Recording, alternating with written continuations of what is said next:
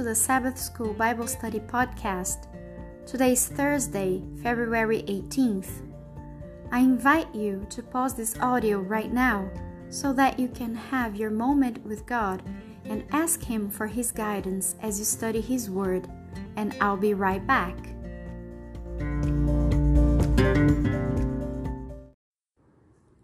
The problem with idolatry. Idolatry destroys a unique, intimate relationship with God by replacing Him with something else. Let's read Exodus chapter 20, verses 4 and 5. You shall not make for yourself an idol, or any likeness of what is in heaven above, or on the earth beneath, or in the water under the earth. You shall not worship them or serve them, for I, the Lord your God, am a jealous God, visiting the iniquity of the fathers on the children, on the third and the fourth generations of those who hate me. And Isaiah chapter 42, verse 8 I am the Lord, that is my name. I will not give my glory to another, nor my praise to graven images. So, prophets refer to idolatry as spiritual adultery. Let's read Jeremiah chapter 3, verses 6 through 9. Then the Lord said to me in the days of Josiah the king, have you seen what faithless Israel did? She went up on every high hill and under every green tree, and she was a harlot there. I thought, after she has done all these things, she will return to me. But she did not return, and her treacherous sister Judah saw it. And I saw that for all the adulteries of faithless Israel, I had sent her away and given her a writ of divorce. Yet her treacherous sister Judah did not fear, but she went and was a harlot also. Because of the likeness of her harlotry, she polluted the land and committed adultery with stones and trees and Ezekiel chapter 16, verses 15 through 19. But you trusted in your beauty and played the harlot because of your fame, and you poured out your harlotries on every passer by who might be willing. You took some of your clothes, made for yourself high places of various colors, and played the harlot on them, which should never come about nor happen. You also took your beautiful jewels made of my gold and of my silver, which I had given you, and made for yourself male images, that you might play the harlot with them. Then you took your embroidered cloth and covered them and offered my oil and my incense before them.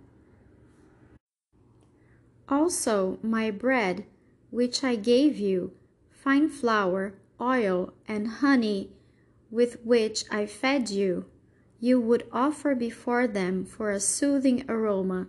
So it happened, declares the Lord God. Isaiah chapter 41, verse 29 reads Behold, all of them are false, their works are worthless, their molten images are wind and emptiness. How does Isaiah characterize idols?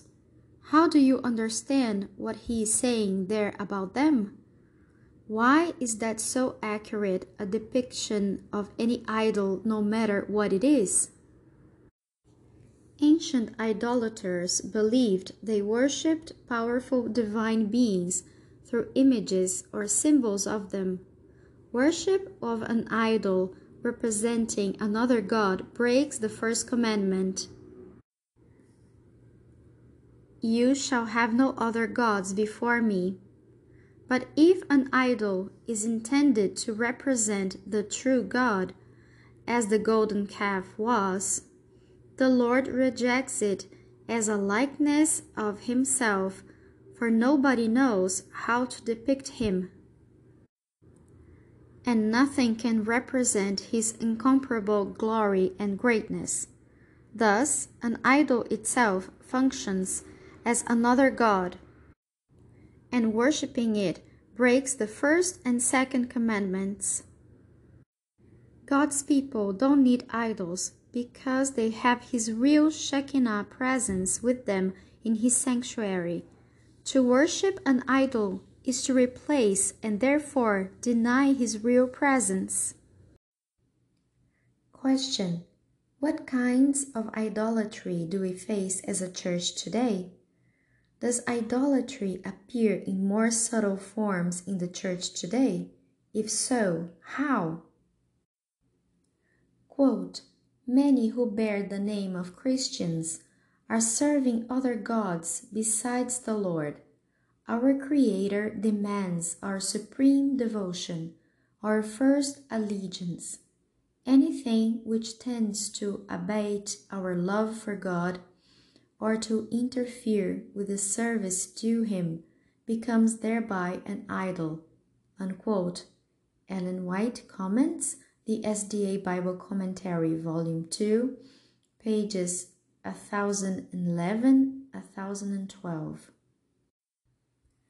We know from ancient writings that idolatry was attractive because it was about materialism. Using modes of worship people could relate to, idolaters honored forces they believed could give them fertility and prosperity. It was self help religion. Sounds familiar?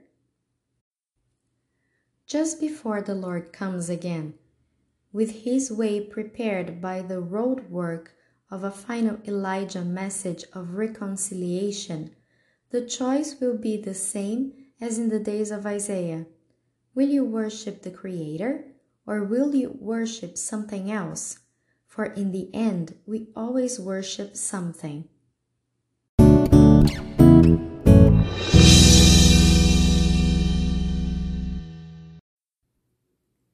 Additional reading selected quotes from Ellen White. In rejecting the truth, men reject its author. In trampling upon the law of God, they deny the authority of the lawgiver. It is as easy to make an idol of false doctrines and theories as to fashion an idol of wood or stone. By misrepresenting the attributes of God, Satan leads man to conceive of him in a false character.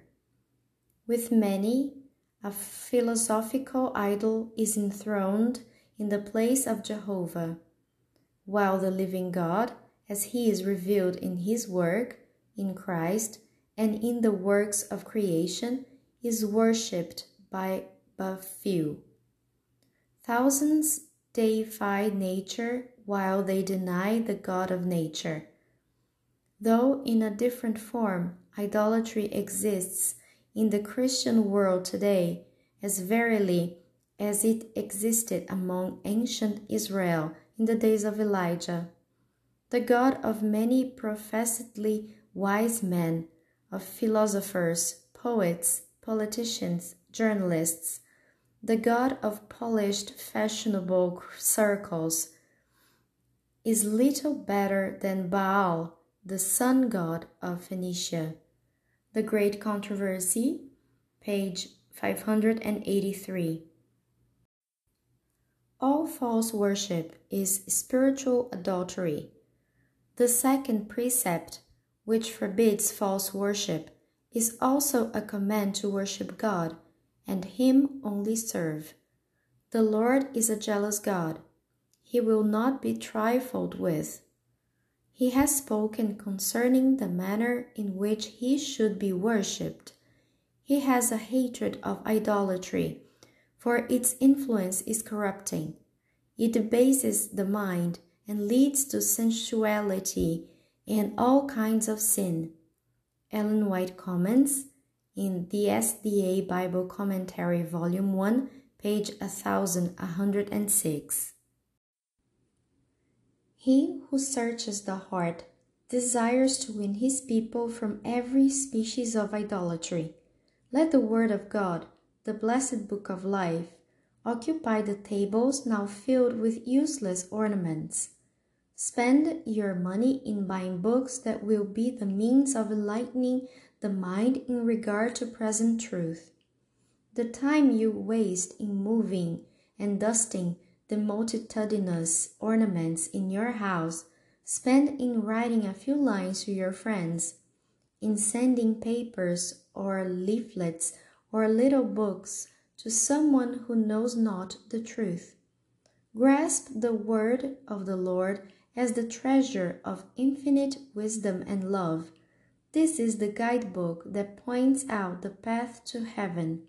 It points us to the sin pardoning Saviour, saying, Behold the Lamb of God, which taketh away the sin of the world.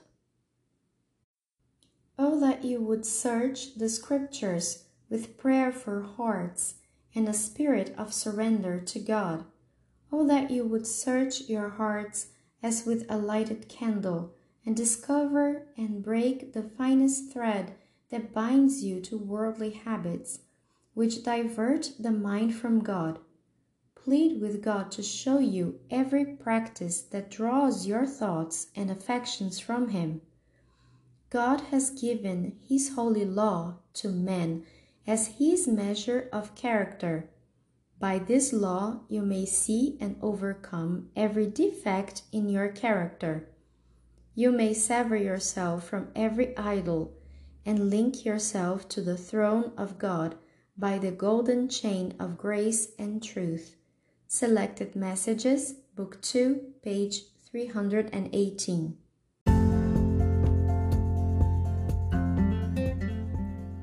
And that is all for today.